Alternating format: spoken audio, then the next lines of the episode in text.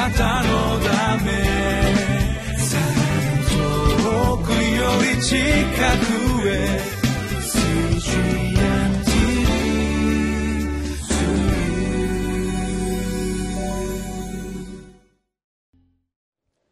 皆さんこんにちは。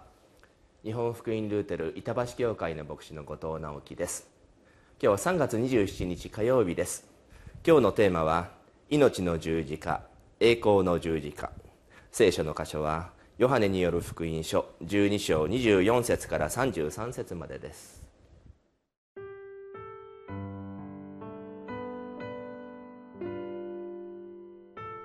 ヨハネの福音書12章24節から33節誠に誠にあなた方に告げます。一粒の麦がもし地に落ちて死ななければ、それは一つのままです。しかし、もし死ねば豊かな実を結びます。自分の命を愛する者はそれを失い、この世でその命を憎む者はそれを保って永遠の命に至るのです。私に仕えるというのなら、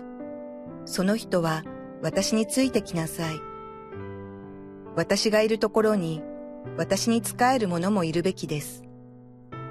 もし私に仕えるなら、父はその人に報いてくださいます。今私の心は騒いでいる。何と言おうか。父よ、この時から私をお救いくださいと言おうか。いや、このためにこそ私はこの時に至ったのです。父よ、皆の栄光を表してください。その時、天から声が聞こえた。私は栄光をすでに表したし、またもう一度栄光を表そう。そばに立っていてそれを聞いた群衆は、雷が鳴ったのだと言った。他の人々は、見つかいがあの方に話したのだと言った。イエスは答えて言われた。この声が聞こえたのは、私のためにではなくて、あなた方のためにです。今がこの世の裁きです。今、この世を支配する者は追い出されるのです。私が地上から上げられるなら、私はすべての人を自分のところに引き寄せます。イエスは自分がどのような死に方で死ぬかを示して、このことを言われたのである。いよいよイエス様が十字架にかかられる。その前の日の夜に弟子たちと食事をしている場面でイエス様は直接弟子たちに語りかけられます一つの麦を自分自身に例えて麦の種が土に植えられてそして芽を出して、まあ、芽を出すというのは種そのものは割れてなくなってしまうということですけどもやがて芽を出して実を結ばせる、まあ、そのようにイエス様も十字架によってご自分の体を差し出して命は引き裂かれてしかしそのことによって人間に救いをもたらすということになる。自分以外の人が救われてそして自分はその命が消えてなくなってしまう、まあ、ここに神様の愛があるわけです。私たち人間はそのように自分が犠牲になるということは何とか避けて通りたいと思うものです。自分が苦しい目に遭うというのは嫌なんですよね。なるべく楽な方を選び取りたい、まあ、私たちはそういうふうに思うものです。例えばお年を召した親の介護をしなければならない、まあ、それは介護する側にとっては自分の時間を奪われるということでありましょうしもしかしたら親の下の世話をしなければならないということもあるかもしれません。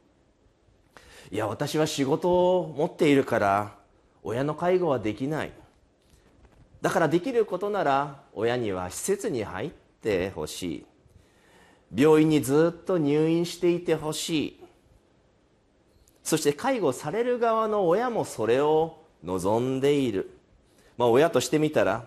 人に迷惑をかけたくないというそういう思いからそう言ってくれているということなわけなんですけれども。じゃあ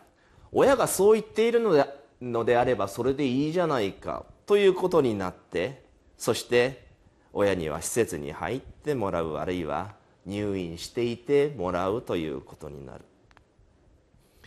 しかしそれは私たち心のどこかでもちろん仕方ないなあってまあこうする以外にないんだってこういうふうにまあ結論付けて親には施設あるいは入院してもらうということなんですけどもでも私たち心のどこかので親の介護、うん、やりたくない。仕事を辞めてまで親の世話をしたくない。と思ってしまうのが本当のところなのではないでしょうか。できないんじゃなくてやりたくないという気持ちがやっぱりどこかにある。もちろん私たちは誰だってやりたくないことがあります。それが分かっているだからこそこの自分のやりたくないことを代わりにやってくれる人に対して感謝の気持ちを感じるわけなんですよね、まあ、親の介護においては社会福祉施設の職員の方々がそうでしょうし病院であれば看護師さんたちがそうです。人が嫌がる仕事をしている人たちがいて一生懸命働いてくれている。これはありがたいことですよね。イエス様も自分が十字架にかかって死ぬということは本当は嫌だというふうに感じていました。だからこそ今日の27節今私の心は騒いでいる」というふうに言っていらし嫌だな嫌だなとこうイエス様は思われた。そしてイエス様は続けて言うんですね。何と言おうか。父よこの時から私を救いくださいと言おうかと言っている。つまりイエス様は本当は十字架にかかるのは嫌だから神様私を救ってください。十字架にかからないで済むような楽な道を進ませてくださいと言おうかと思っていた。でもそういうふうにはイエス様は言わなかったんですよね。イエス様続けて言うんです。いやこのためにこそ私はこの時に至ったのですと自分が十字架にかかるためにこの道をずっと歩んできたのだと自分の役割をしっかりと自覚されていたわけなんですね。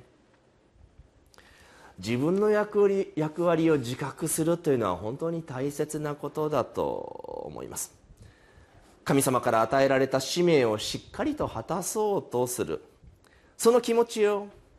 今日のイエス様の言葉から私たち学ぶことができます。自分に与えられている役割をはっきりと自覚できる時に私たちは他の人がどう言おうがそれをしっかりと果たそうというそういう気持ちをしっかりと持つことができます。人の嫌がる仕事を自分がやっている時に周りの人から感謝されて頑張ってるねって褒められると嬉しくなります。よし頑張ろうという気持ちになる。しかし誰からも褒められずに誰からも評価されなかったとしたらやる気がなくなってくる。でも人から認められたから一生懸命やって文句言われたからじゃあやるのやめようっていうのは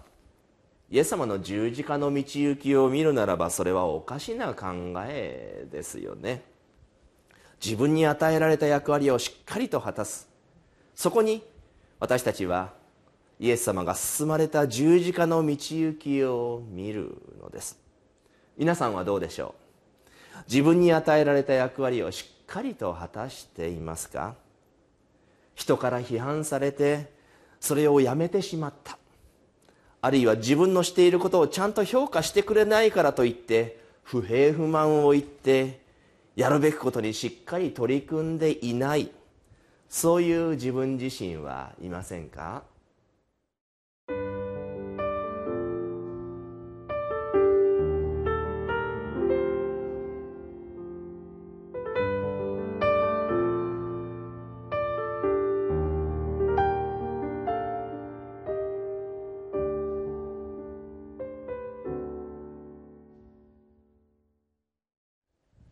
今日の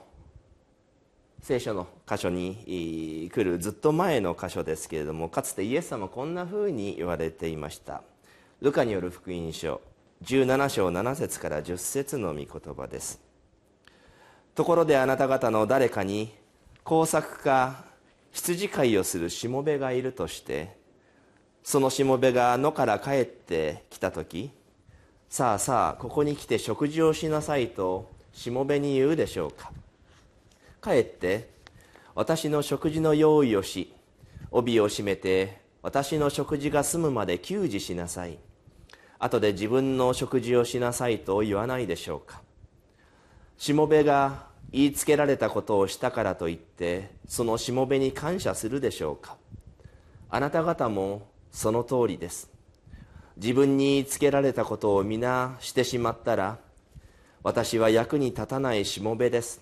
なすべきことをしただけですと言いなさい。イエス様そういうふうに言われたことがありました。イエス様ご自身このしもべの気持ちで自分の役割をしっかりと果たす生き方を生きられたのです。そしてその役割神様の使命十字架へと向かわれたわけです。そして私たち嫌なことをなるべくやりたくないというこの私たちのこの罪を背負って実はイエス様は死んでくださったのです。こうして私たちの罪は許されたのです。お祈りを捧げましょう。天の父なる神様私たちはなるべくやりたくないこと嫌だなと思うことを避けよう避けよう。そこから逃げよう逃げようとしてしまって自分に与えられた役割をしっかりと果たせないそういう自分自身がいます。そんな私たちの罪を背負って死ぬためにイエス様は十字架にかかってくださいました。それが神様から与えられた使命だ役割だとはっきりとイエス様は自覚をしておられました。イエス様によってこうして嫌なことから避けて通ろうとする私たち罪が許された。だからこそ私たち神様の役割をあなたから与えられた役割をしっかりと自覚してその役割を果たさせてください。主イエス様の皆によって祈ります。アーメン。あなたのため遠くより近くへ水準